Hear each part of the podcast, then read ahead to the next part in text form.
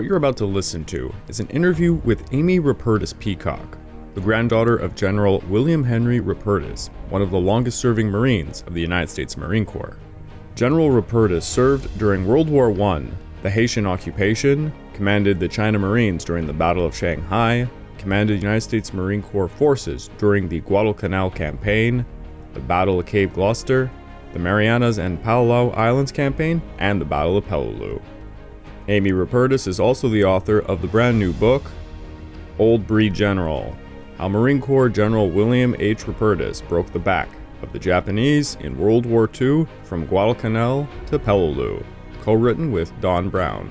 So please check it out at Stackpole Books and all other major booksellers. It'll also be released on Audible. Welcome back to the Pacific War podcast week by week, and I'm your dutiful host, Craig Watson. But before we can even begin, I just need to remind you this podcast is only made possible through the efforts of Kings and Generals over at YouTube. Perhaps you want to learn a bit more about World War II? Kings and Generals has an assortment of episodes on World War II and much more, so go give them a look over on YouTube. So please, subscribe to Kings and Generals over at YouTube and continue to help us produce this content by checking out www.patreon.com slash kingsandgenerals. Hey, and if after all that you are still hungry for some history content, why don't you go give my personal channel a look over at the Pacific War channel at YouTube. Over there, in particular, you'll be able to find video clips from this very interview that you're about to listen to, where it'll showcase exactly what the two interviewees were talking about and parts of their presentation. Check it out. You'll like it.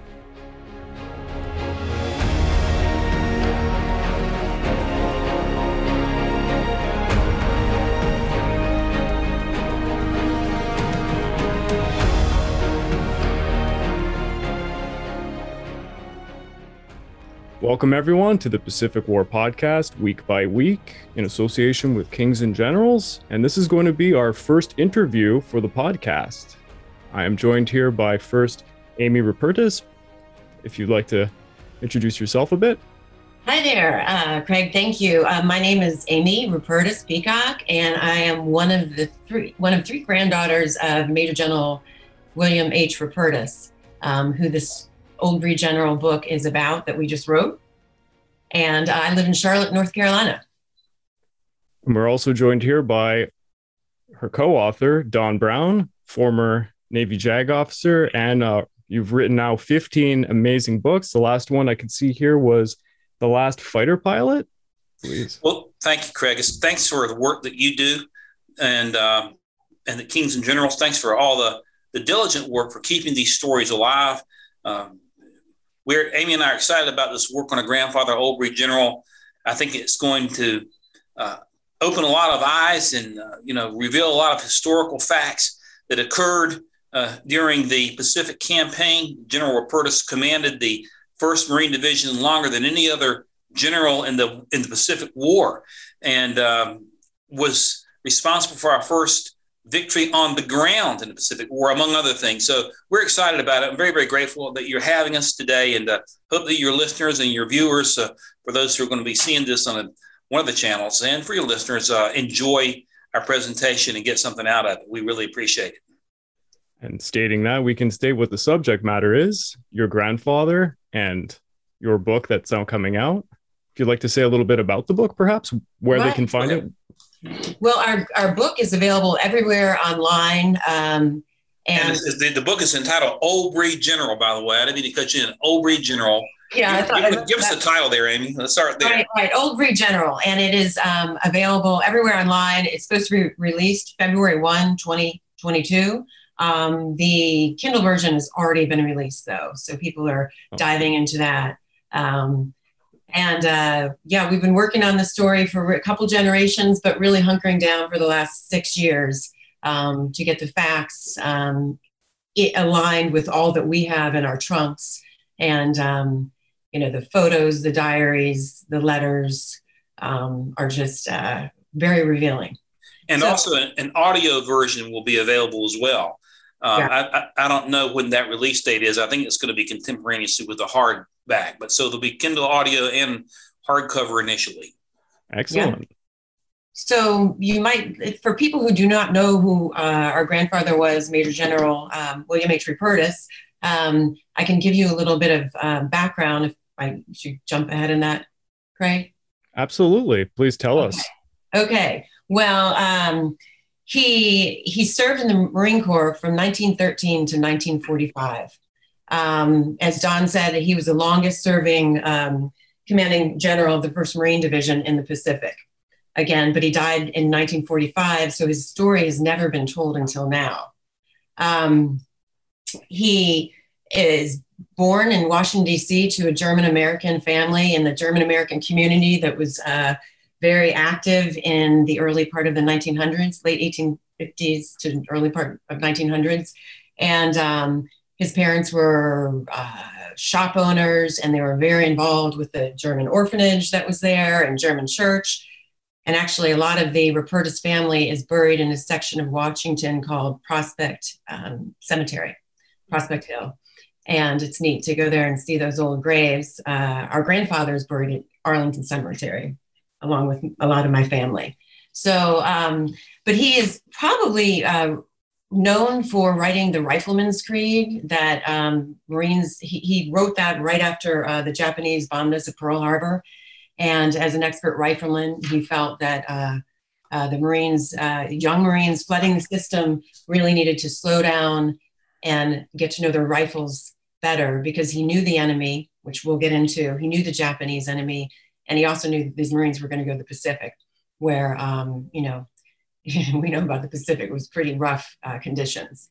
So he wrote the Rifleman's Creed. He was the commanding uh, assistant division commander and then the commanding division commanding officer, division commander of the 1st Marine Division from Tulagi, well, really New River, North Carolina, um, when the 1st Marine Di- Division really formed, and then um, through Tulagi, Cape Gloucester, and Peleliu.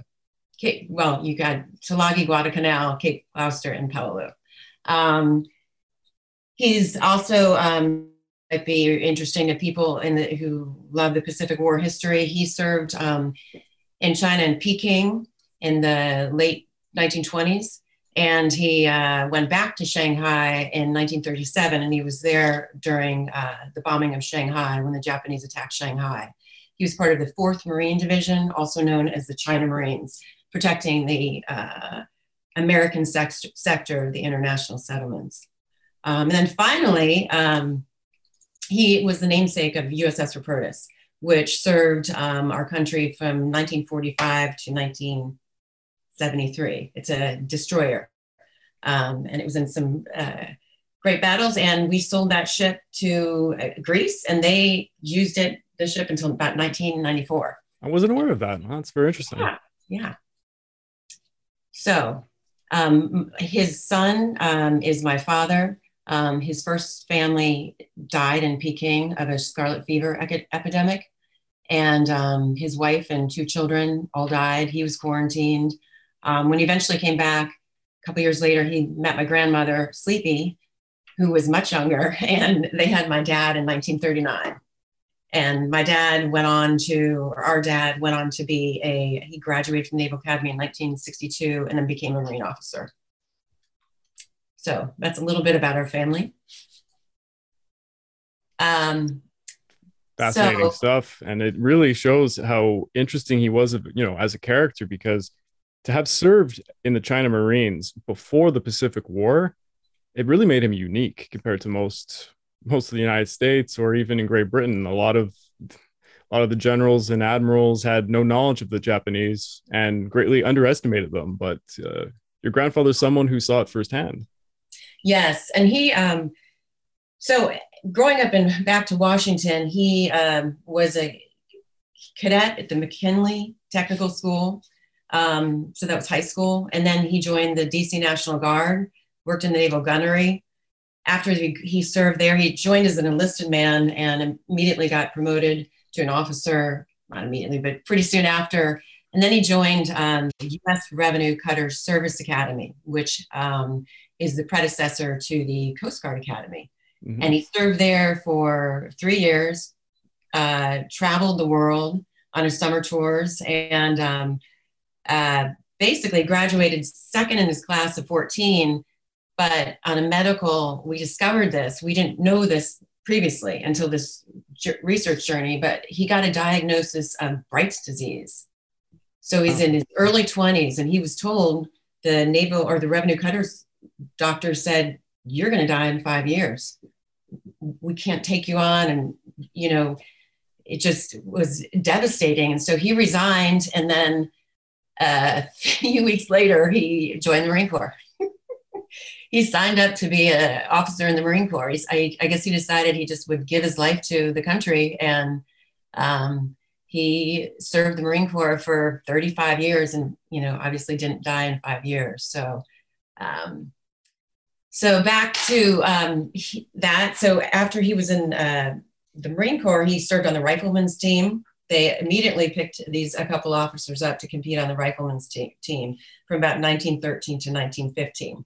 So that you can see he's developing. He worked as naval gunnery. He's working at the rifleman or on the rifle team. He's becoming this expert rifleman. Then he gets pulled away to go on the USS Florida, which was going to help our allies in uh, in Europe. And he spent some time on the USS Florida and we've actually got a huge diary from that. It's very hard to read because I imagine he was on the ship and I don't know if he couldn't write as evenly on the waves, but um, we do have a diary, diary from that. It's not in the book, but because um, we dropped the reader in World War II. Mm-hmm. But um, so moving forward, he he was on the USS Florida, and then they asked him to go to Haiti.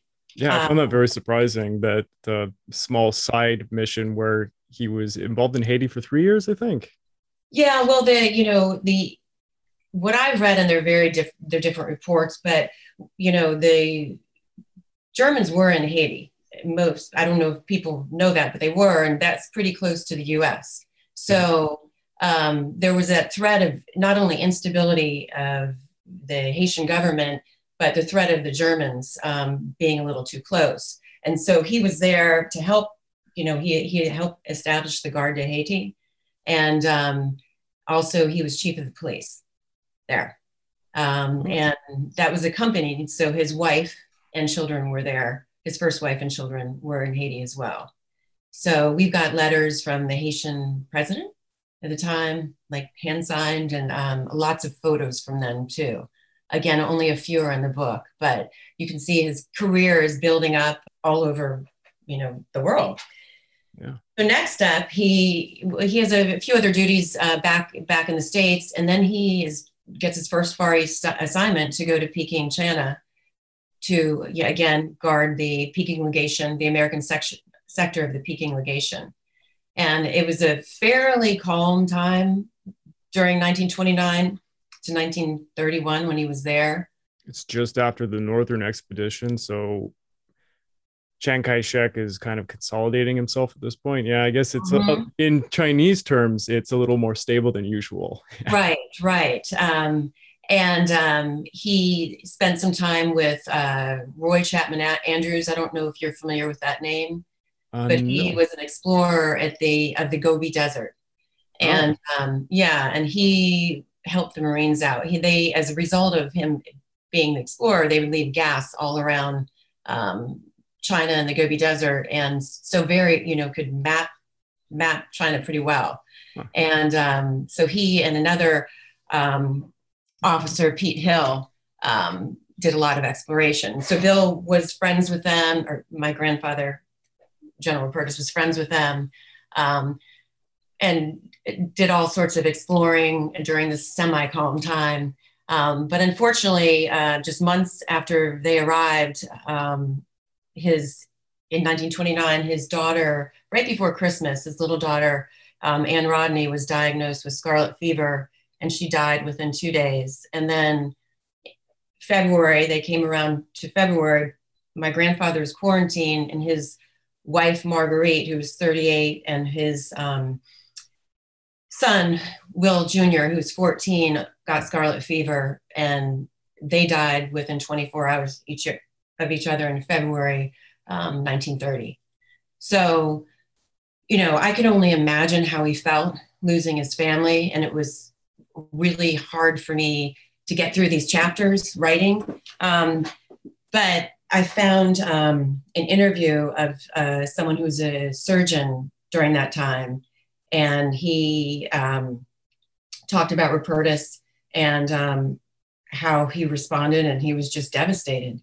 And people didn't see him for about two weeks, and then he knew this is he's coming out of quarantine.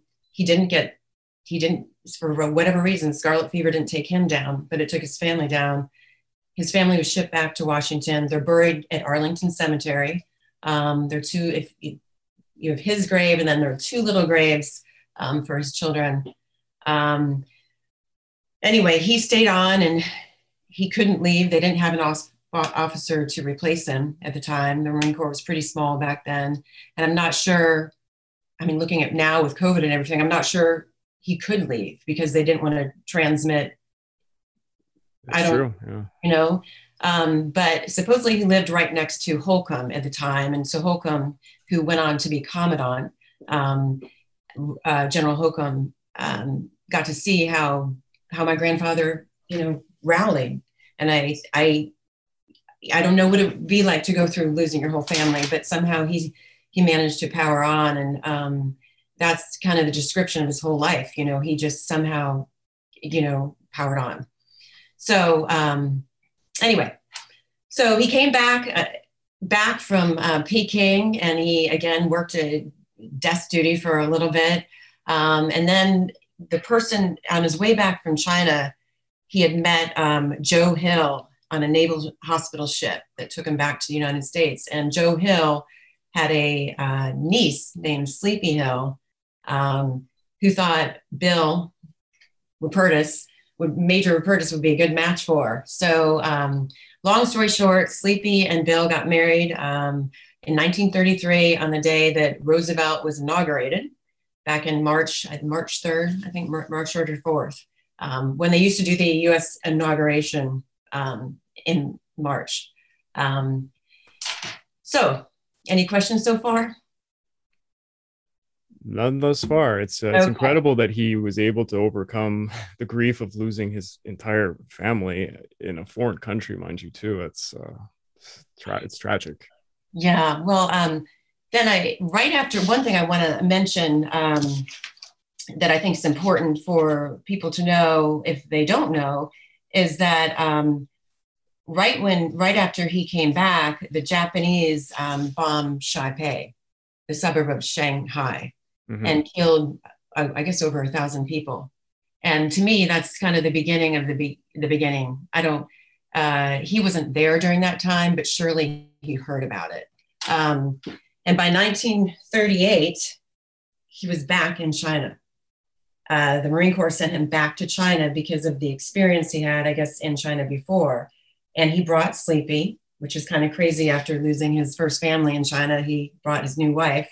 Well, they've been married for a while now, but um, and they from the pictures it looks like they had quite a nice time with international settlement. China, you know, Shanghai was very uh, uh, a great place to be, very international, um, lots of people to meet. Um, so they they went out and then and had fun at the French Club and all the old places where people used to enjoy um, going out and having dinners and dancing.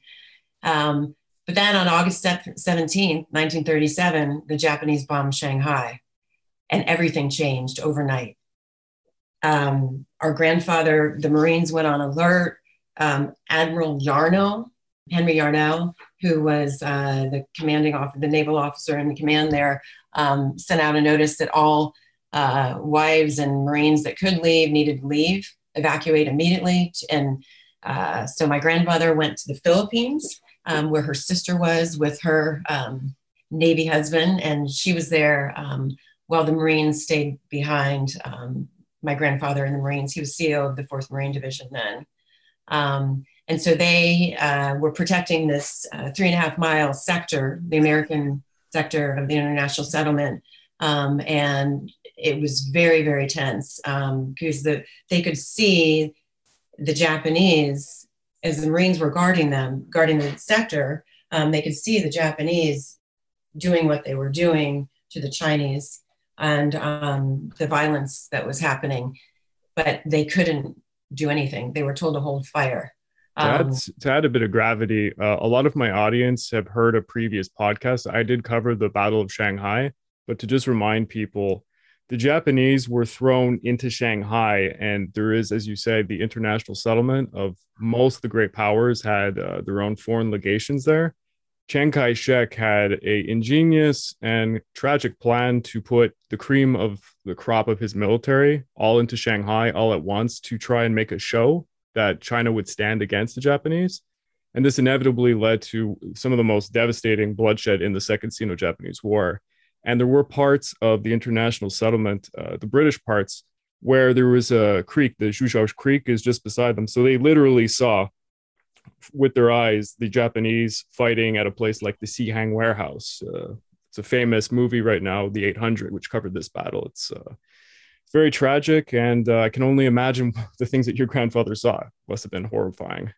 Yeah. So to, to clarify, for in case the audience isn't aware, the um, these these um, international settlements were kind of like uh, island enclaves where um, European businesses and Americans and Japanese did business with the Chinese, um, and uh, and every uh, country brought in their different guards to guard the um, the sector of um, that they managed, and so yeah, our grandfather um, and the Marines witnessed some brutal, awful battles in Soochow Creek, people trying to escape and just being shot, and um, people being bayoneted pregnant women being bayoneted. You, I just don't want to go. It was so evil. Um, but and I heard, I, I, can't verify this. There's a, a China Marine friend of mine, uh, Dirk Haig, who's an es- expert. He runs the China Marine website, um, and um, he said that it was so stressful for some Marines that they committed suicide because they couldn't respond and they would get shrapnel hit at them. They witnessed uh, brutality they'd never seen before. Um, you know, officers, Marine officers. Um, Colonel Price wrote home to Marine headquarters that he'd never witnessed anything as bad um, or read about anything as bad. It was worse than the Huns, he said. Yeah. Um, he said, yeah. if, if, we don't take care of them here, they're going to come to our shores. Yeah. And then Admiral Yarnell wrote this whole, um, about a four page letter back to um, the headquarters in the United States and just said, we are facing something that is, is not going to stand down and we need to be prepared. So they're all, this is 1937. And, you know, we don't, the Japanese do come near our shores, at least in America or Pearl Harbor in 1941. But this was already happening. And, and so it was a pretty intense time. Um, Sleepy finally, and the woman could back, finally came back, um, I think around December the records are really spotty from when they came, but I, I have pictures of them walking around with a Japanese general, um, seeing the devastation of Shanghai. So, um, you know, it's uh, it was, it's really something in history that you know. As I was researching this, I was so surprised that so few people knew about. Um, whether it's the bombing of Shanghai or or the rape of Nanking, um, uh, it just uh, was startling to me. And even some Marines I talked to didn't know about it.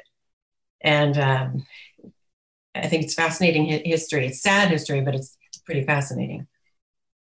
So anyway, that all this leads up to our grandfather, who has had all this experience in Peking and Haiti and um, the revenue revenue cutter school and the rifle team.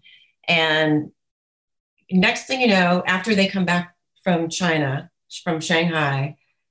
They finally come back in 1938. They have my dad in 1939. He's CEO of the Marine Barracks in Washington, D.C. Um, and then he goes out to San Diego, and he's in San Diego uh, when the Japanese bomb Pearl Harbor. And he immediately gets promoted to the CEO of that base. Um, Colonel Ahurst gets promoted, who was his boss. That is when our grandfather wrote um, the Marine Corps or the right my rifle, uh, the creed of a United States Marine. Um, thousands of men were flooding the system to go fight the Japanese in the Pacific, and um, gearing up for war. And like I said, uh, earlier, our grandfather knew this enemy pretty closely. He had seen what they what they were capable of, and he knew these young Marines. The, I guess they were 17, 18, probably some were 16. Um, you know, we're rip and ready to go, but they need to kind of slow down, pick up that rifle, and get to know it a little better because he knew that it would not only save them, but also save their their brother or that they were fighting next to in the Pacific. Um, when you're boots on the ground, you've got you know your knife, you probably got a grenade, you've got a you know rifle, and um, uh, so he wrote this Rifleman's Creed, and I'd love to read it if. Of course. Okay. so here it goes. My Rifle, The Creed of United States Marine by General William H. Rupertus. This was fir- first published in the um, March 14th, 1942 in the Marine Corps San Diego Chevron. And it reads like this. This is my rifle. There are many like it, but this one is mine. My rifle is my best friend. It is my life.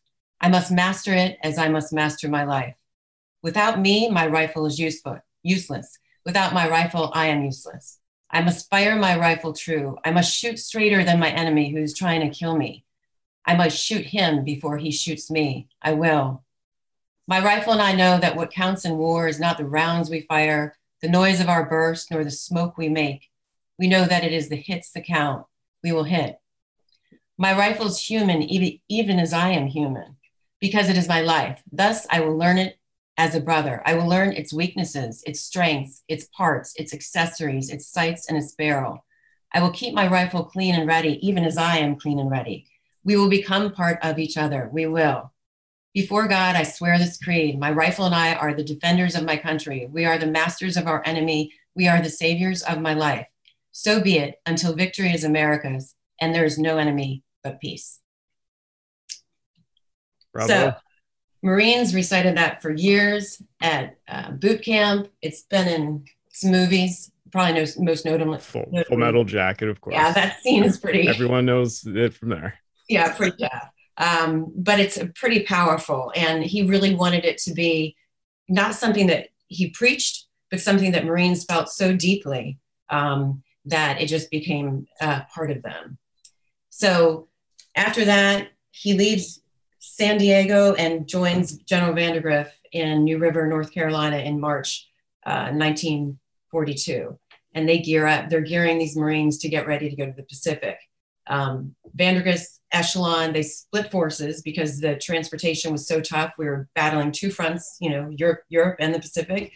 So um, General Vandegrift took uh, the division commander, took the his echelon from uh, New River to Norfolk, they left, went around the Panama Canal, stopped off in Panama to pick up some booze for the Marines, and went on their way. Meanwhile, our grandfather went across the country and the Marines uh, via train to um, to San Francisco, and they shipped out from there.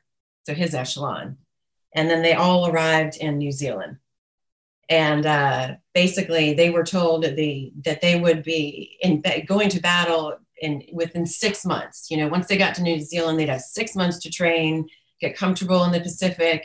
And um, well, the truth is, the Joint Chiefs said, "Oh no, we just found out the Japanese are building a base on Guadalcanal, and we need you to get there in August." So my grandfather's his echelon arrived in July, and within days he had to turn around and uh, some of the Marines didn't even get off the ship, his Marines, and they had to go to um, uh, the operations area where they were going to begin training outside of Fiji Islands.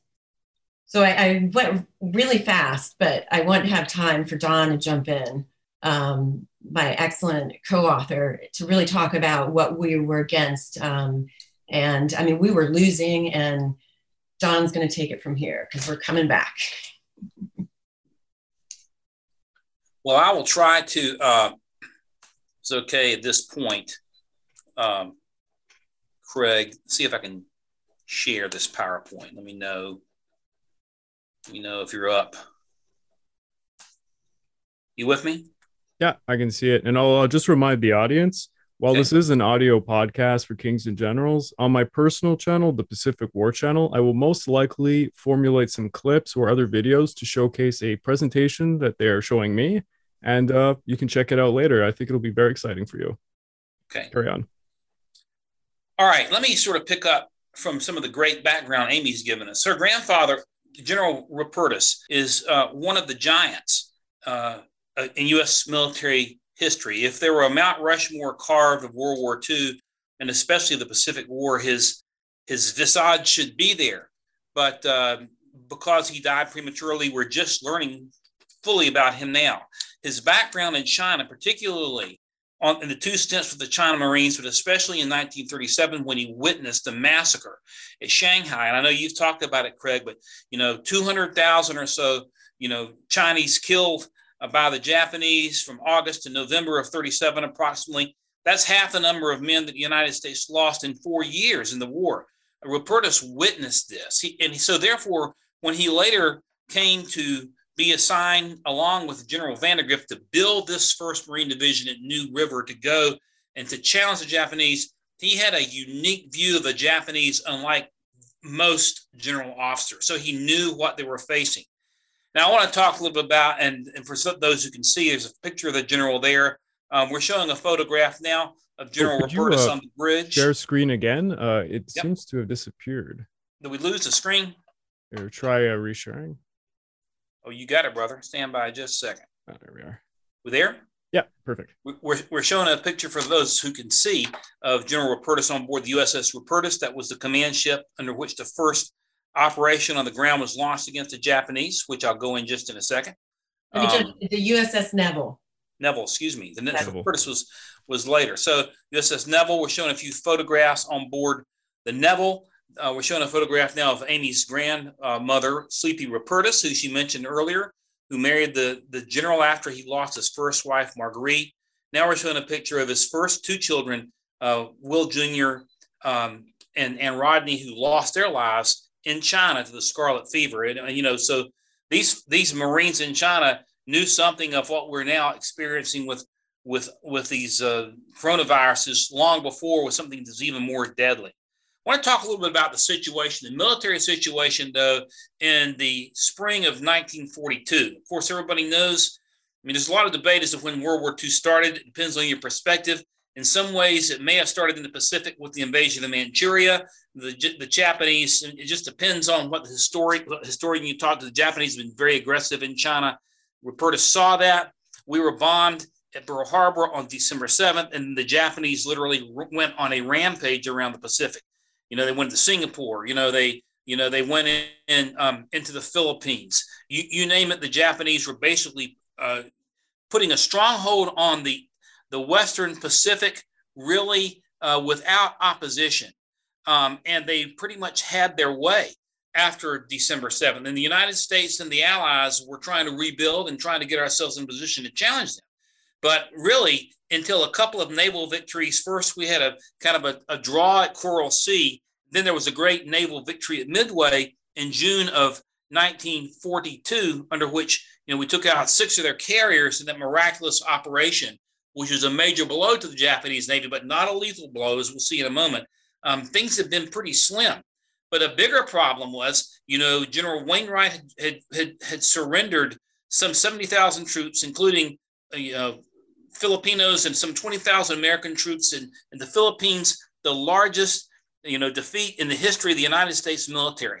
And uh, so the Japanese had their way on the ground. And while the Navy had pushed back with those, those two marvelous, uh, you know, operations, first at Guadalcanal and then even more so at Midway, um, we were reeling and we needed a victory on the ground. And as Amy pointed out, there's a place called the Solomon Islands. You know, Guadalcanal is uh, you know about 2,300 miles from Darwin, about 1,500 miles across the water or so from Brisbane, depending on where you're going in Australia. But the Japanese were using the, the Solomon Islands, hopefully for them, as kind of an, a staging base to move eventually into Australia. And uh, at this place called Guadalcanal, they were building an airstrip, and we couldn't let them do that. So in August of 1942, August 6th and August 7th of 1942, the U.S. Naval Task Force, with 70 uh, some ships, is carrying the 1st Marine Division approaching on a northerly course from New Zealand. Amy mentioned that. And there are going to be two task forces who are going to be hitting the the Solomon Islands, hopefully by surprise through the dark.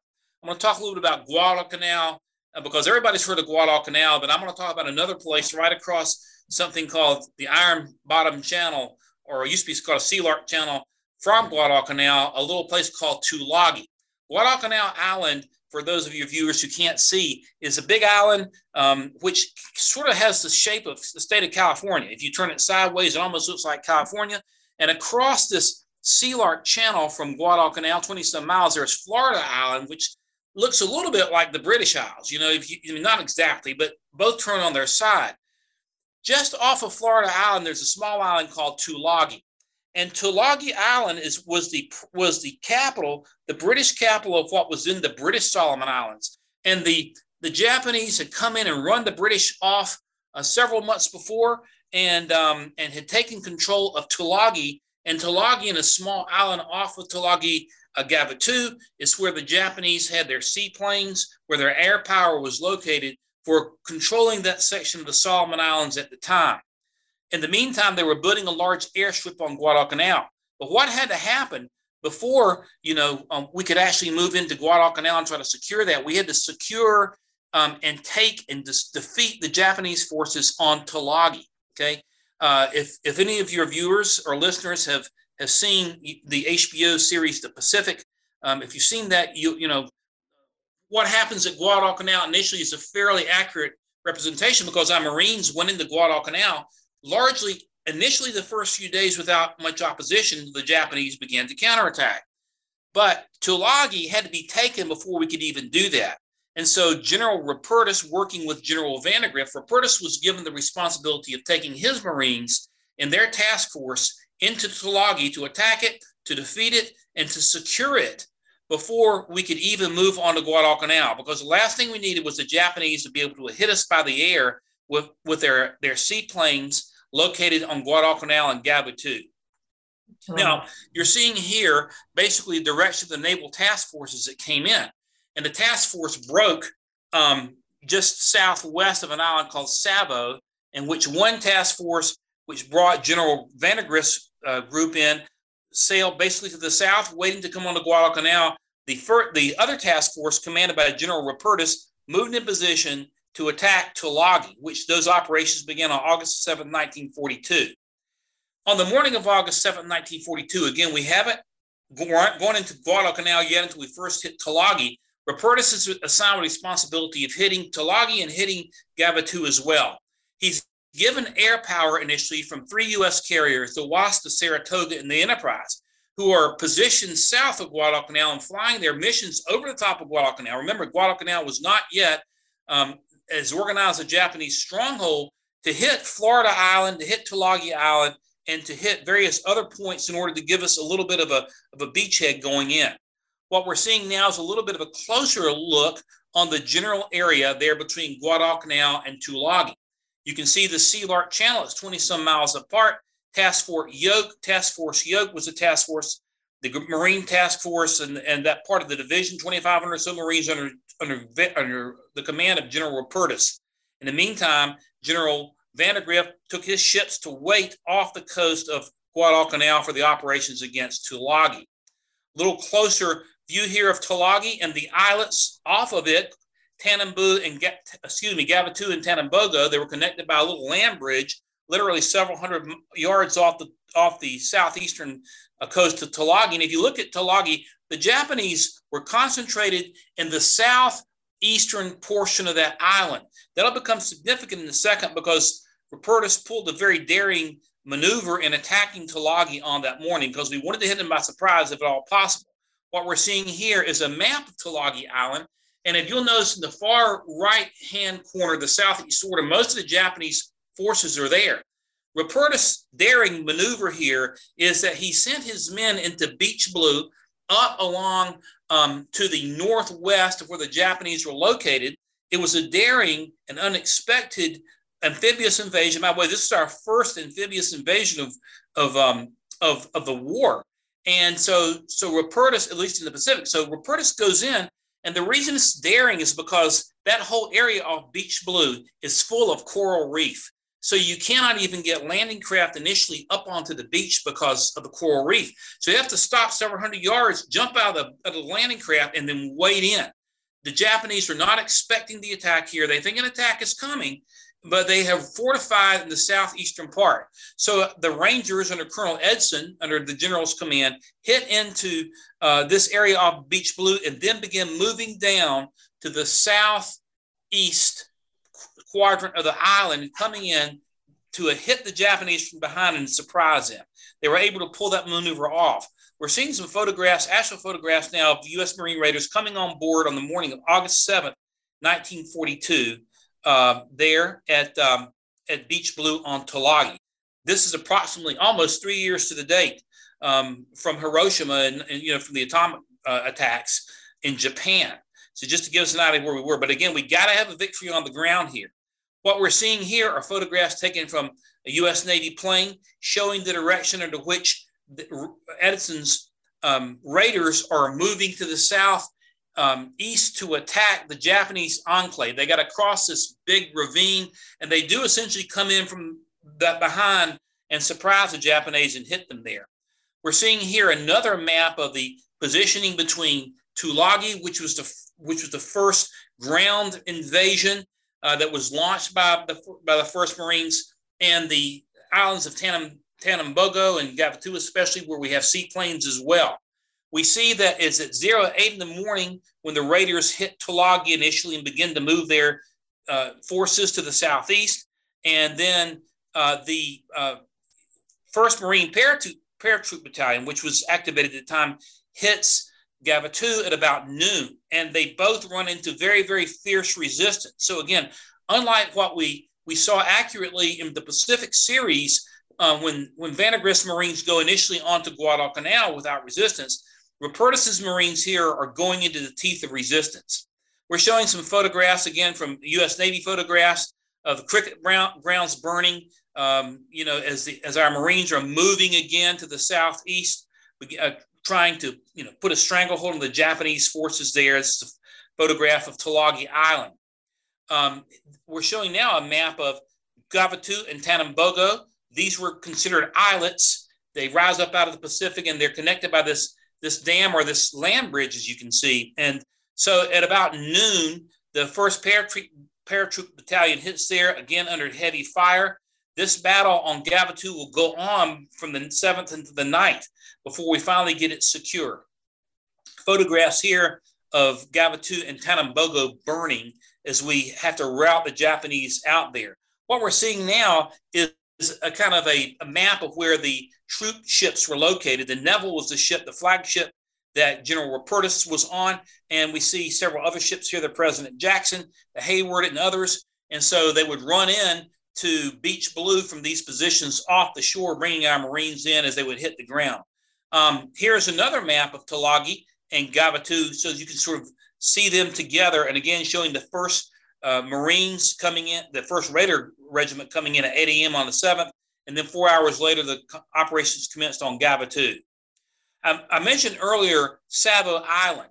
Savo Island, as it turns out, is, the second largest naval disaster in history after Pearl Harbor for the United States. And so, what had happened, as I mentioned earlier, our U.S. Navy scored perhaps the most magnificent uh, victory in the history of the U.S. Navy. It's almost like our Trafalgar in some ways at Midway, when those six carriers were sunk through a combination of timing and weather and all that sort of thing. Uh, but even though we really weakened the Japanese Navy, their cruisers and their destroyers and their their heavy their heavy attack weapons were still available, and they were going to be coming in here through, through this, uh, you know, through this nightly Pineapple Express coming down the sleeve, which I'll talk about in a second. And they basically hit our, uh, our several of our ships in a surprise attack on the night of August 9th and sent them all to the bottom. And it turned out to a naval disaster. We lost over a thousand men. The numbers are actually in the um, in the book, but because of this, you know, the Navy made a decision to pull those carriers out. We, you know, we didn't want to run the risk of, of, of that, and so the Marines were basically left without a lot of protection for a while. Um, there's another uh, map here of what happened at Savo Island with these ships. Astoria, the Quincy, the Vincennes, all those went down. A number of the ships showing went down, and these were the cruisers and destroyers that were out there to the northwest that were supposed to be guarding the approach and protecting the Marines as they came in first to Tulagi and then to Guadalcanal.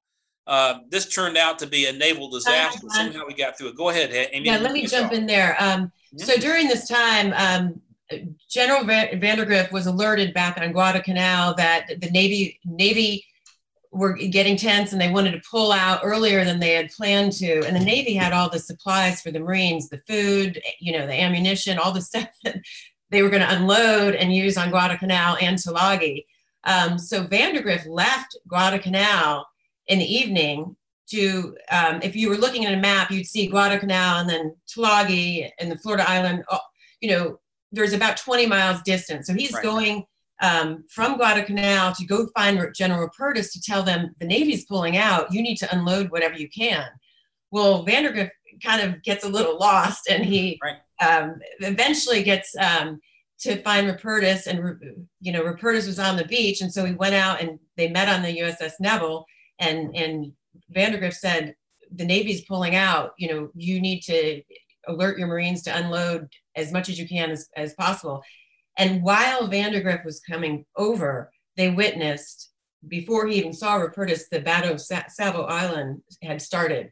And so um, the, it was obviously a very tense time. Um, but Rupertus, you know, came right back and they unloaded as much as the supplies they could. And then the Navy did leave. And it's, it, it they don't, I don't know if in the Pacific it really is, um, it was really scary for the Marines because here they are in the Pacific without enough food, without enough water. And my Aunt Joe, who um, husband, whose husband was also in the Pacific, always used to say, "Oh, those poor Marines were all alone."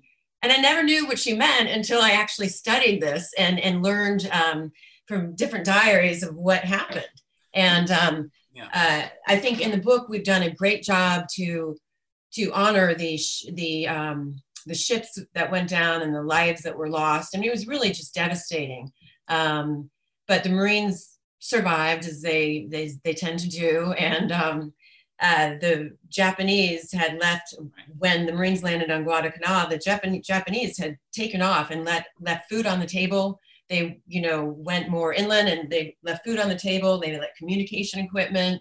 Um, so the Marines on Guadalcanal um, had had some benefits over there, but um, it was really hairy time.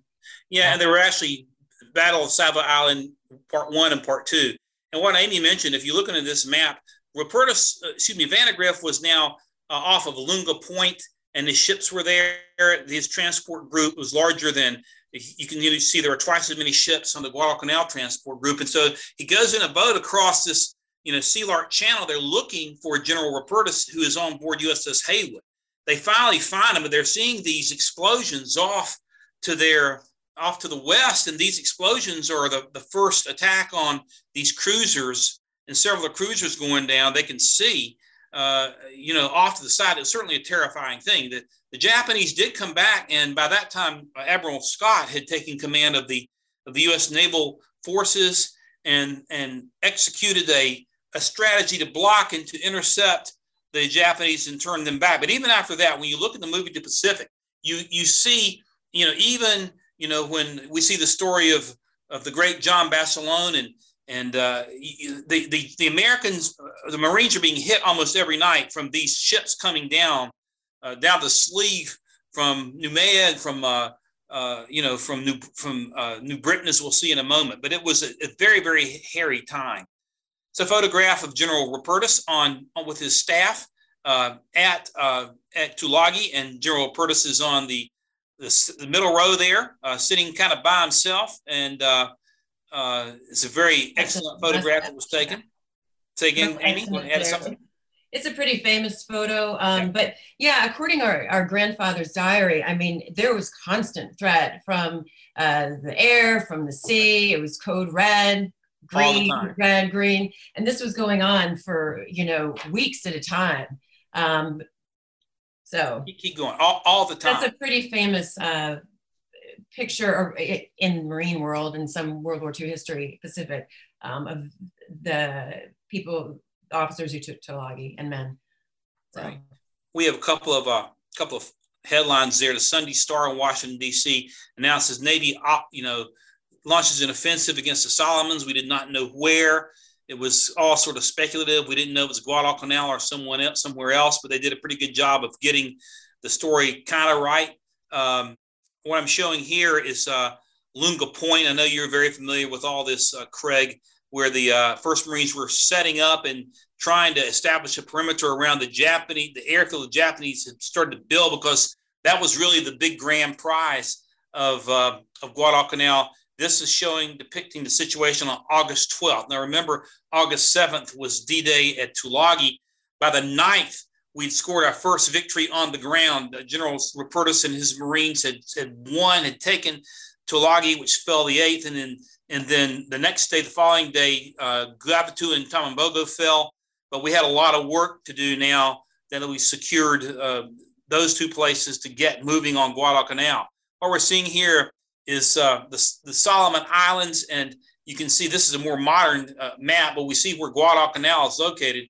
And the uh, Marine, the Japanese were coming down the sleeve, kind of like the middle of this, this whole section of islands. I'm going to pull away for a little larger uh, uh, map here. They were coming out of Rabaul, which is um, on uh, the island of New Britain and uh, General Van General Rupertus would later become involved in fighting there in New Britain. Well, I'll talk about that in a second. But where this red map is located is basically the the the uh, route that the Japanese Navy would come down almost nightly to hit Marines on in the Solomon Islands, especially on Guadalcanal. We're seeing here again um, the juxtapositions of Savo, Tulagi, Florida Island, and Guadalcanal, the entire area that had to be controlled. And interestingly, General Vandegrift, General Rupertus we see here would, would go back and forth between Tulagi and Guadalcanal across this Sea Lark Channel, which later became known as Iron Bottom Sound on one of these Navy uh, yard patrol boats. I mean, they were it was a dangerous thing just to cross that yeah, place. And this uh, this is taken on the, the Tulagi side. Is that right, Amy? Your grandfather? Yeah, and he's jumping out of I believe that's a an old tuna boot, tuna boot, tuna boat. Right. Um, yeah, he really liked those, and those uh, he really thought that the YP boats. Uh, he really appreciated their the work, and he always would look at when they would go from these boats. They were former tuna boats um, that would go from Tulagi to Guadalcanal, bringing Marines, uh, supplies back and forth, and they really put themselves at great risk. Um, and uh, so that's he's jumping out of one. Well, you're taking your life in your hands every time you're crossing that Sea Lark Channel because the naval danger the Japanese continue to bring in. They're still continuing to load troops onto Guadalcanal as they're doing this as well. Um, and here we see Savo Island becomes known as Iron Bottom Sound. That really uh, traced back to the first battle of Savo Island. You know, when we lost so many ships there. And again, this is showing the defensive perimeter that we kind of built with our Marines around um, that Lunga Point area as the Japanese continued to sort of build up really on both perimeters on the, the east and the west. Again, another another photo showing after the Battle of Edson Ridge, which I contend is the second major battle on Guadalcanal. There were a number of skirmishes, but three big battles, of which General Rupertus commanded the final one. And I'll talk about that in a second. Um, the battles, Battle of Tenaru, some call it Alligator Creek, Battle of Edson's Ridge, and then the Battle of Henderson Field, with the final battle which we'll talk about in a second on Guadalcanal. We're showing some pictures here snapped after off of Alligator Creek or the Battle of Tenaru. The Japanese attempted a major offensive again to come into the perimeter and to break the perimeter that the Marines had set around Lunga Point. Um, this is a, a map showing the battle for Henderson Field. And of course, you know that better than me, Craig, but they try to basically a battering ram type of maneuver to try to push up into the weak side of the Marines' uh, defensive perimeter. And this is when John Basilone basically showed his great heroics.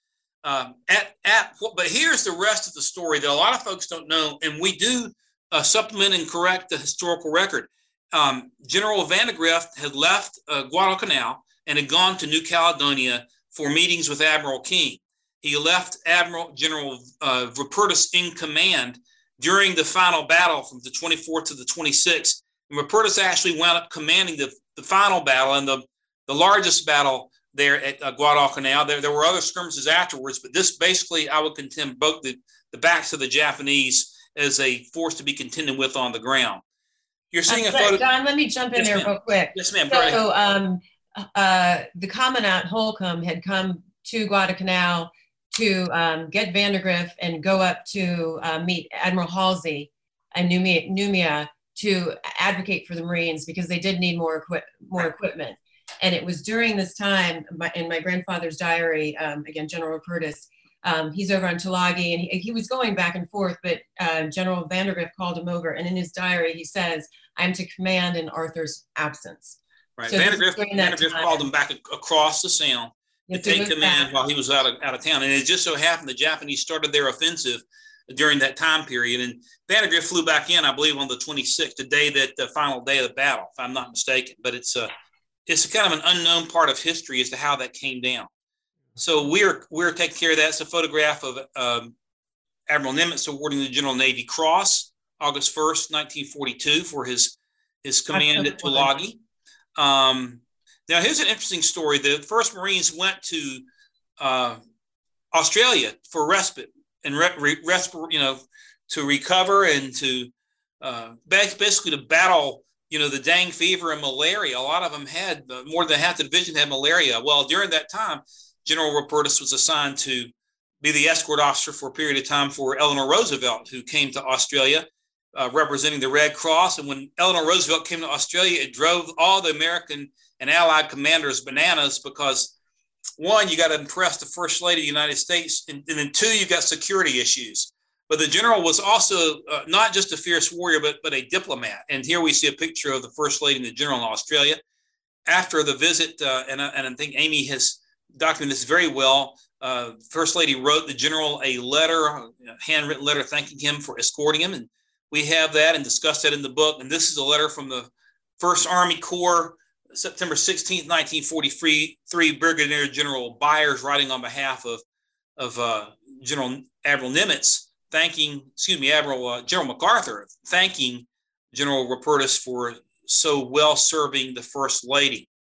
Want to talk about a little bit the movement of the Pacific War after um, the Marines were done at the Guada, at uh, Australia. In Australia, Vandergrift was called away, and and now um, at this point, uh, Rupertus is named as the sole commander of the First Marine Division.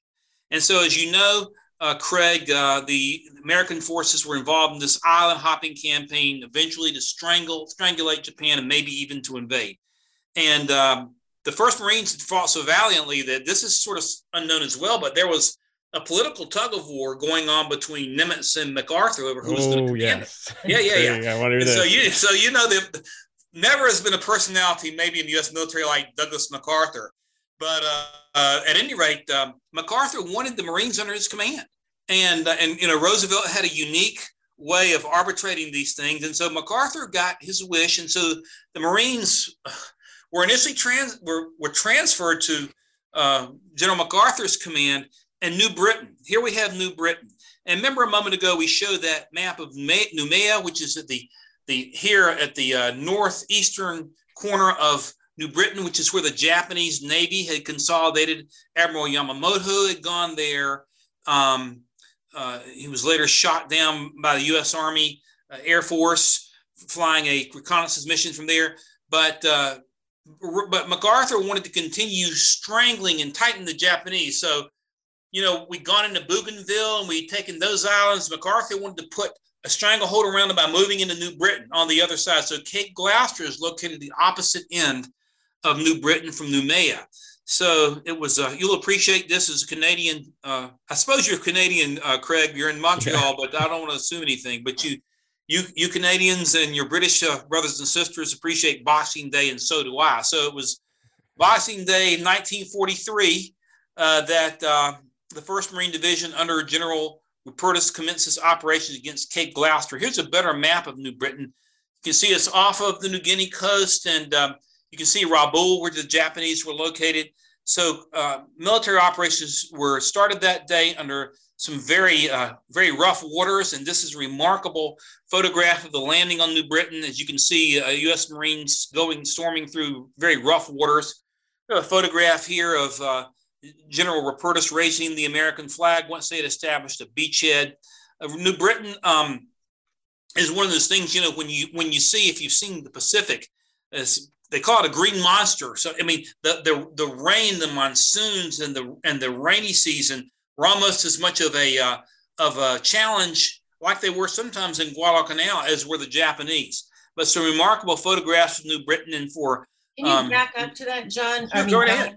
You um, want last photo, Amy? You say? Yeah.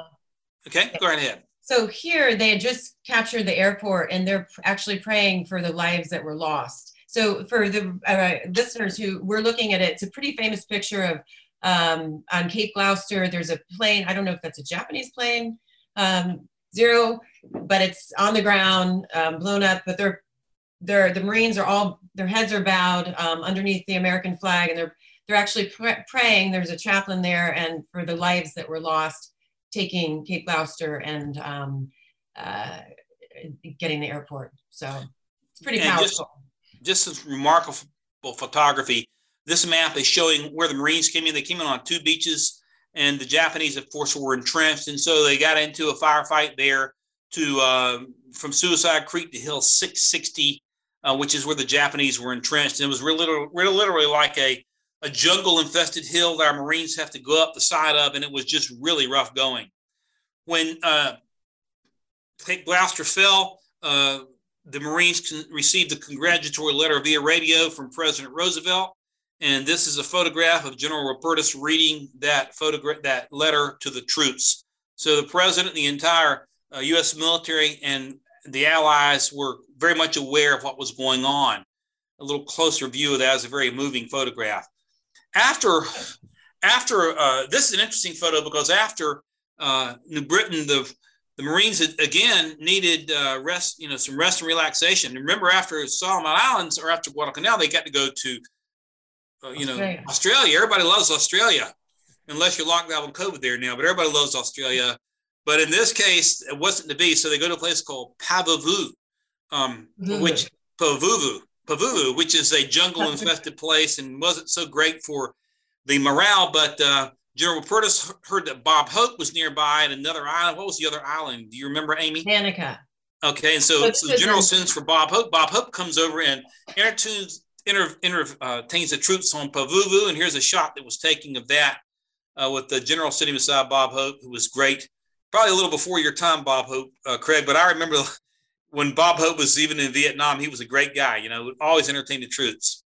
It's an overall map of the sweep of, again, the island hopping campaign, because after after New Britain, the next step was Peleliu. And Peleliu, of course, um, was uh, was a controversial strategic decision. There was a lot of, you know, back and forth on, on whether to go there or not. General MacArthur, by this time, the First Marine Division has now been given back to Nimitz. Okay, so MacArthur has lost control of it. However, um, you know, MacArthur, you know, sort of left the Philippines and, you know, for him in disgrace, but he promised I shall return. He was hoping to do that. If you look at where Peleliu is located, uh, uh, you know, near Mindanao, it's several hundred miles off the southeastern Philippine coast. So MacArthur initially felt that securing Peleliu would give him a better chance of you know of going into the Philippines because the Japanese were heavily entrenched there. Oh, if I can and, say something, Go right ahead, brother. Yes, sir. For, for the audience, because this uh, it's important for those who don't know. It is a very controversial battle because MacArthur the entire time during the Pacific War was, like you said, fighting to go take back the Philippines. Right. So there was a divide argument at this point where they could bomb mainland islands of Japan because they had the Marianas. So they didn't they didn't really need to take the Philippines necessarily. They could go another route, but MacArthur eventually will win out the day and he needed to neutralize Peleliu because I think it was argument was an airfield maybe could yes, hinder operations correct. against the Philippines. There you go. And you're right, Craig. And just to add that a little bit, the U.S. Navy, um, Admirals King, Admirals Nimitz were pushing more toward an argument of you know hitting Japan directly, as I recall. Uh, MacArthur wanted, to, you know, he wanted to have it, um, you know, he wanted to have it his way, and and Roosevelt initially he took the first Marine Division back from MacArthur, but let him, you know, so they did go into Peleliu. And the thing about Peleliu, it, it, turned out to be one of the bloodiest, um, yeah. you know, uh, you know, battles. And uh, and what had happened, a lot of people don't realize, is the Japanese essentially changed their battle tactics. Um, it, you know, we we saw again. If you go back, and I'm, I'm sure a number of your viewers and listeners, you know, saw the docudrama of the Pacific, and I, I saw it. You know, and part, partly I wanted to see it because I was we were working on this book at the time. I wanted to see how it was portrayed there. But you know, the General General Vandegrift's First Marine Division weighed onto the shores of Guadalcanal, and the Japanese strategy has been kind of let them come in, let them come in, let them come in, and then we attack. Okay, so you draw them in and attack. At Peleliu, they totally reverse that, and so you're, you know, they almost did that. You know, when, from a microcosmos example back at at uh, Tulagi and to a lesser extent um, Gavutu, but there's no place for them to run and hide. Those places are so small. But at Peleliu, you know, they rather than than dig in, they hit us very, very hard at the beaches and on the beaches. So it will become a it will become based upon that a, a more difficult struggle. Um, the army was involved. We brought the army in eventually there, but you can see the strategic thinking was generally driven by General MacArthur because initially he wanted his right flank protected as he moved into the Philippines he did get his right flank protected at a, at a rather high cost. But we have a few photographs um, from Peleliu. This is um, the General Rupertus and several over, overseeing a, uh, a, burial service there. I believe that's Chesty Puller right beside him. Is that correct? Um, yeah. Amy? So, so these are here a lot of the officers, and yeah. Peleliu is, um, you know, one of the things our grand. I meant to jump in a couple places, but um, mm-hmm you know, our grandfather in the Marines had been in the Pacific for a while. And um, when he went, when they landed in Pavuvu, you know, after they were finally released from MacArthur and um, could go get under Nimitz, they were, but went to Pavuvu. Rupertus had been trying, Vandegrift wanted Rupertus to get back in March 1944, but because of um, MacArthur wouldn't release him, he had to go right when the Marines landed in Pel and Pavuvu and were safe you know, they were at an island. it turned out not to be so good. Looked good from the outside, but um, it got better when the Seabees came. Pavuvu did. But anyway, our grandfather went back with his uh, chief of staff, Colonel Selden. They advocated to, for the Marines in Washington, and basically uh, the headquarters said some can come home, but we need trained officers to stay, and we need you know the men to stay. We're not, we don't have enough people. To, and, and, it uh, goes back to the original we, point. Van uh, uh, commanded this division longer than anyone. They needed relief. They probably needed relief before Peleliu, but weren't able to get it for logistical reasons and other reasons. Um, so, yeah, Peleliu is a fascinating. And I, as I was doing this research, I found um, um, this the plan for uh, the Japanese plan for building and staffing the whole um, underground tunnels and everything. It, yeah, the limestone um, hill that they had, the old mining right. Shaft, it was and really big. Um, yeah. it, I found it was from the Army, U.S. Army's Demobilization Bureau, and they had um, translated these documents. And um, unfortunately, because word count, I couldn't put it in the whole book. We couldn't put it in the book, but um, it talks about the whole engineering plan um, for basically killing as many American Marines and American military as possible. And um, uh, between the connected tunnels and where they could hide, hide out. Um, I mean, we had been bombing them since March. Some people say that we only were bombing them for th- bombing Peleliu for three days, but we had been bombing them since March. So you think we would have made some progress.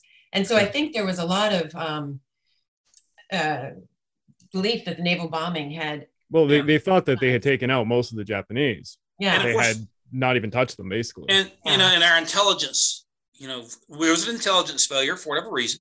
Um, and, and I think it might be argued, and maybe you'll agree with this or not, Craig, but, but Peleliu was the beginning, basically, the shift in the Japanese warfighting strategy on these islands. I mean, you, you see it replicated at Iwo Jima. Okinawa was a big one after that. Exactly. So this was the beginning of, of a new strategy we had not seen. Um, in this photograph, General Rupertus is standing here. There are four crosses, and he is standing one to the just above the third cross to the right, and just to his to, to the right of the screen, to his left is Chest, Chesty Puller, who of course was involved in the initial. Chesty was on the ground on D-Day at um, at Peleliu, and that was really uh, really something. Some other photographs here, and Amy, feel free to jump in. Uh, taken on yeah, Peleliu. So I yeah. think um, uh, the best if, I'm sure your listeners, or many of them, have read uh, "With the Old Breed" by yeah, Eugene Sledge. That is a great book on the boots on the ground and the horror they experienced throughout the Pacific, particularly Peleliu. Um, um, the fact that they prevailed is just awe-inspiring, um, despite you know ev- everything they went through. But here's a picture of my grandfather, our grandfather, checking in on the Marines. So that for the listeners who can't see this, there's uh, this is Peleliu Island. There, uh, there's a jeep, and there are a bunch of um, wounded Marines on it. Our grandfathers talking to them and on the beach and seeing how they're doing. Um, he had, you'll see in some pictures uh, that he had injured himself. Um, he was getting better here, but he had been getting in a during back in um, the training for Pavuvu. He had been getting into a uh, boat and he grabbed a handle uh, transport boat. He'd been going between islands and he grabbed a handle and the handle, canvas hand, handle had disintegrated and split. And he fell down on some, on some coral and he hurt his ankle. And so that's why it's wrapped with a picture of Bob Hope. And that's why he's, he has a cane here. Um, but, uh, you know, it's um, a pretty powerful picture. And he was, he remained in command, I think, until November um, this was a joint operation with the Army, as you know, Craig, and the Army came in and and, and began to relieve the Marines after several weeks. And, um, and the general, say again, Amy. Yeah, so the um, First Marine Division, the Army took over on October 20th. Um, most of the Marines went back to Pavuvu, their favorite place, but by then the Seabees had done a great job and it was much nicer. Um, and our grandfather stayed there till November 4th, and then he flew back home to Washington with Geiger and about uh, 3,500 Marines. So. And from there was assigned command of the Marine Corps schools in Quantico. And Marine Corps schools, uh, we were using Marine Corps schools basically, you know, to train officers for the Pacific War largely. So they had the right guy for the school. He took command of that. They were living in Quantico. And um, and then Amy, why don't you share how your grandfather passed away? Yeah. So um, he uh, basically they he got back to Quantico. Um, picked my Sleepy and my dad up from Washington, D.C. They lived in Quantico um, in officers' quarters, and he was coming out of the Marine Corps schools. Um, he was given the, there was a big ceremony that we actually have on, on old film um, of him receiving, uh, at a, uh, receiving the Distinguished Service Medal from the Navy uh, for Peleliu. And um, uh, that was a big event there. Um, he did a a bunch of talks, PR for you know, war bonds and that sort of thing. Um, and he would, he and Sleepy and my dad um, were going up to Washington to the Marine Barracks for a big party, a reunion of First Marine Division, old veterans of the First Marine Division um, in March 1945. Um, and at that party, he went outside and um, uh, sat down and had a heart attack, and he died on those the steps. Um, and he, if you read the book, we talk about Colonel Kilmartin um, back in Guadalcanal. Well, he he was really cared for Colonel Kilmartin, and um, he, this is he died on Colonel Kilmartin's steps. Colonel Kilmartin um, had been the general's chief of staff yeah. during the initial invasion. And I have a picture here, and if Amy, right behind your head there, if you see what she has, uh, the Navy very quickly uh, honored the general by naming uh, USS Rupertus a destroyer in his honor. And we're seeing a picture of Amy's grandmother um, at the shipyard in Massachusetts, um, christening that ship. And uh, no higher honor does the Navy give than the name a ship after you. So, uh, so Don, I just want to um, jump through. Um, uh, Craig, how are we doing on time? I can zip through these pretty quickly. Okay. So um, maybe um, Don, is this you want to jump in with your PowerPoint and show a couple of things, Amy? Yeah, let me, let's try that. Okay, stand by. I'm going to jump off here, Craig. I'm going to stop the share and let her, she's got a couple of things here. You ready? Yeah.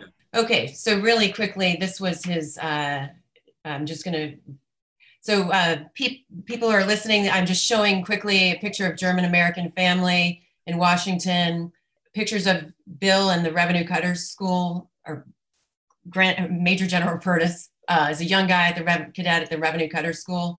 Which is the pre-runner uh, of the Coast Guard Academy, by the way. Right, and then here's a picture of him with the president of Haiti um, back in uh, late 1919, uh, And um, here are pictures of him and the uh, uh, Marine officers in Peking. There he is, and his, you saw that picture earlier um, with his two children. Again, they're buried with his first wife um, at Arlington Cemetery. Um, here's a picture. Um, I said, you know, it was kind of calm in uh, Peking when he was there, and the Marines were told to play polo, particularly the Marine officers, to stay in shape. So here he is. Um, here's a picture. Uh, I mentioned Roy Chapman Andrews. He's right next to him um, with two other Marine officers. Um, here's a kind of uh, picture of him again at the Peking racetrack. That was a real popular place for people to be. Um, uh, the Marines would march there, but also they they'd play polo, um, which is kind of funny. Here's a picture of Sleepy and Bill Rupertus. Um, and then here's a, actually this picture you look at, um, you can find it online on Google, um, but this is actually a picture that Don found online while he was researching his last book, uh, The Last Fighter Pilot. Yeah. And he asked me if this was uh, my grandfather in this picture. And um, indeed it was. And here they are at the French Club in Shanghai, dressed up in black tie, the Marine officers and some naval officers. Um, be, it's the calm before the storm. I have some pictures in this um, doc or this slideshow of uh, the, after the bombing of Shanghai and where the Marines are hunkered down and um, also some pictures of the devastation as well as, um, well, more devastation and bodies. Um, uh, anyway, so we've just going along that, we've got different, um, other different uh, maps. And one thing I wanted to bring up um, is the importance of the natives in the Pacific and the coast watchers. Um, I'm sure many of you know about the coast watchers that um, were plantation owners and, and people that were used to watching, uh, being near the coast, watching the coast.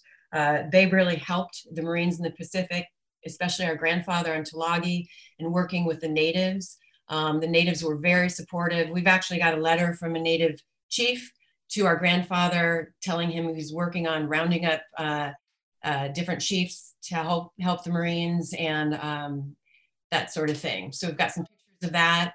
Um, one thing that maybe people don't know is Dr. Seuss was very involved with um, yeah. the effort.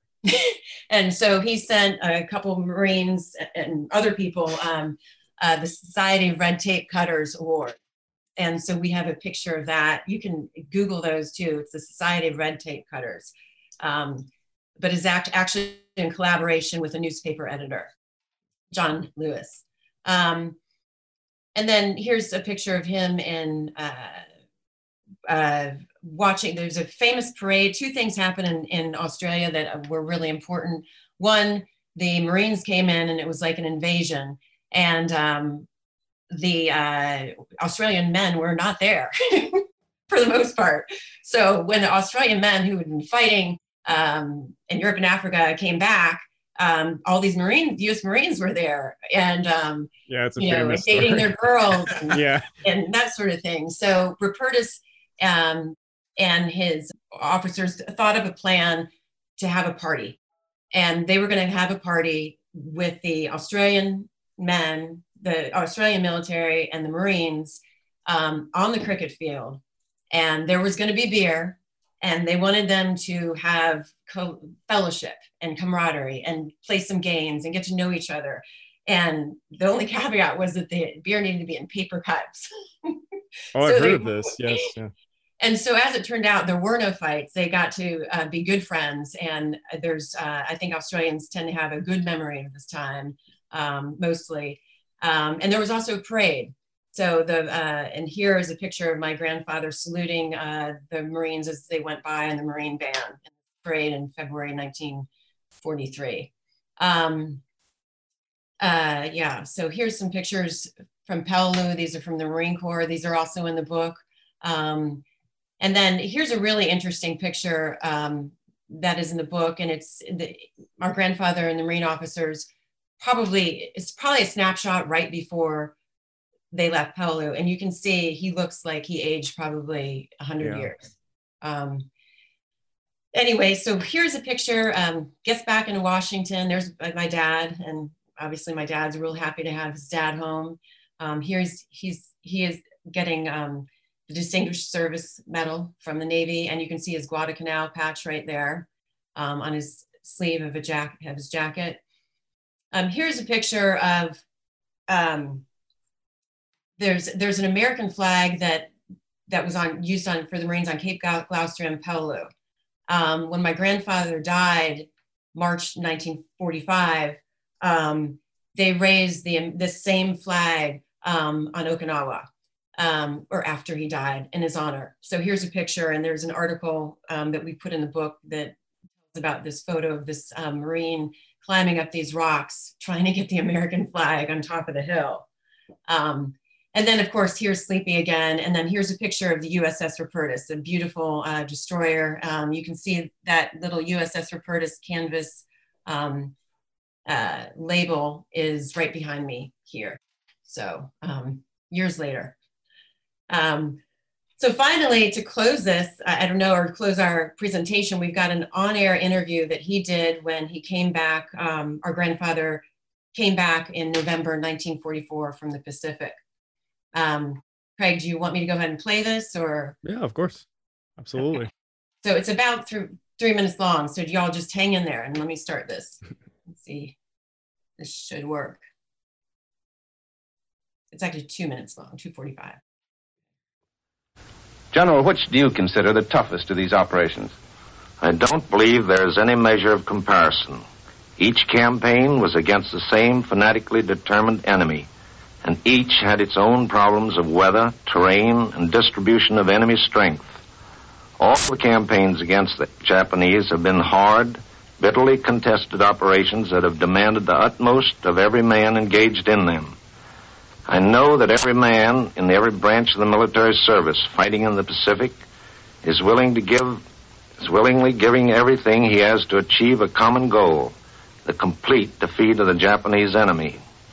If that aim is to be reached, the people back home, each related in blood to a fighting man, must contribute in the same measure.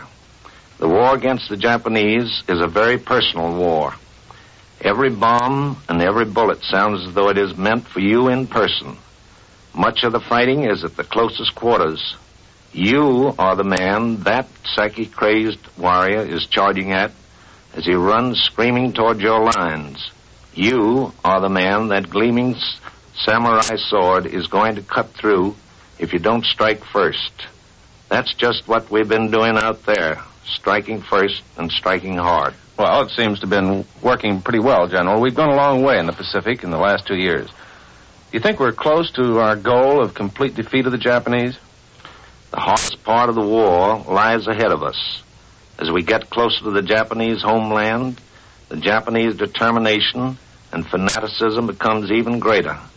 Their military strength also increases as we get closer to its source. This is certainly no time to sit back and contemplate our past successes. Rather, we should consider the tremendous task that lies ahead and mentally resolve to match in willing personal contribution, inspired by a love of country, the fanatic devotion to the emperor that spurs the Japanese. Well, Friday was the 169th anniversary of the founding of the United States Marine Corps, General. What do you think the 170th year holds for the Corps? I think it will probably be one of the fightingest years in our fighting history. We Marines are naturally proud of our past achievements, and as a Marine, I can assure the people of the United States that every man in the Corps will be doing everything he can to sustain our record and justify the motto of the Marine Corps, Semper Fidelis, always faithful. Thank you, General, and I'm sure that every Marine will. All right. We had never heard his voice before until we found this and one other, so it was uh, not exactly what we thought. so, yeah, it, it's a rare instance that you have uh, surviving audio from that time. Mm-hmm. A general like that, yeah. Well, there's some fascinating video too. Um, the University of South Carolina Film Lab, so in in in the states, um, uh, has a repository of Marine Corps film um, and film actually from American history and maybe European history that they've they're storing and uh, keeping. So we are, we've been able to find a lot of film that we've not seen before either through that. Excellent. Is there anything else either of you wanted to say? Uh, well, I thank everybody who's listening. Um, I know we've talked about a lot. I hope it hasn't been too overwhelming. We put you know years of battle into uh, just a few hours. Um, but I'd say if you have, um, you know, the purpose of me writing this and asking Don to join me on this journey is to get the story down, not only for my family but for history. I think um, when we take the time to do this, it contributes to the database of history and it fills in the holes that you know that people don't know about until they know. And this is pretty important history um, that there was a lack of knowledge about from china onward. I can so, attest. I didn't know much of this story. It's not found anywhere. Yeah. And for your listeners and viewers craig if, if you're a history lover if you're a world war ii aficionado if you're a student of the pacific this is like opening up a brand new present under the Christmas tree, yep. or like a new a box of chocolates that Forrest Gump would talk about that's never been opened before. And so I, I, love to read history. I love to read about Gettysburg, about Guadalcanal, about you know Normandy. I love to read those stories over and over again. But this is brand new for the first time, and my guess is it will spur others, you know, to, to write and even make film about this. But here's an opportunity to get into something that nobody has ever read before. So I would just encourage um, all your listeners and your and your readers to uh, and your viewers to read this book and let us know what you think, and hopefully it'll open up other opportunities for conversation. Yeah, and we have um, I don't we didn't talk about show notes, but um, we have a YouTube channel.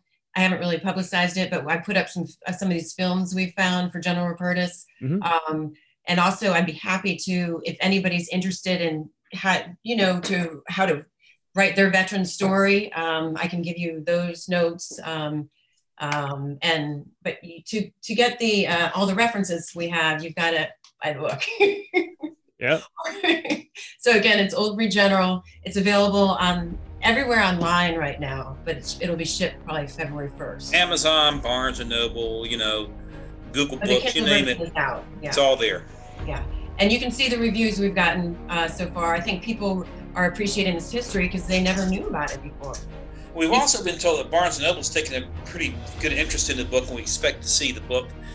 You know, in Barnes and Noble stores, of course, we don't know with the the ever-present situation with the uh, pandemic. Hopefully, it becomes an endemic and continues to shrink. But um, you know, we're hoping to have a presence there as well. So keep our fingers crossed. The prayers launched. We'll go from there yeah, I assure you, everyone in my audience, I implore you to get the book. I am getting it this week as I just finished writing something on my own now, so I can finally read something like this. And uh, I, something I say to my audience a lot uh, history evolves.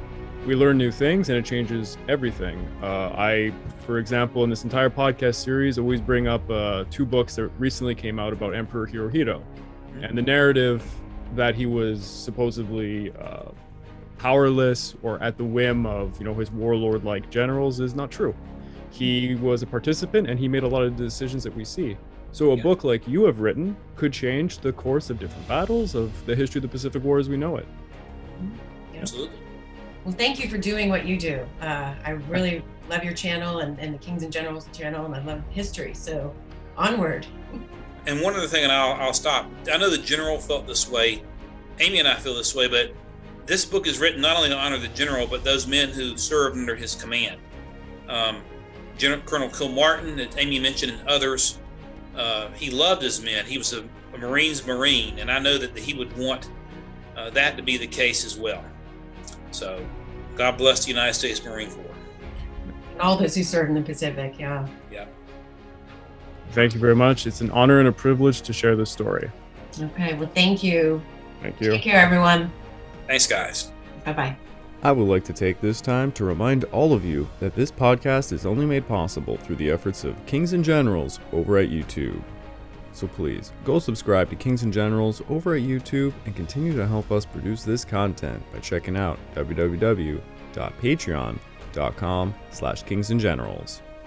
Hey, and if after all that you are still hungry for some history content, why don't you give my personal channel a look over at the Pacific War channel at YouTube. Over on my channel, you will find a few video clips of this very interview where I will showcase everything and compare it to actual combat footage to give a real taste for what the events were like.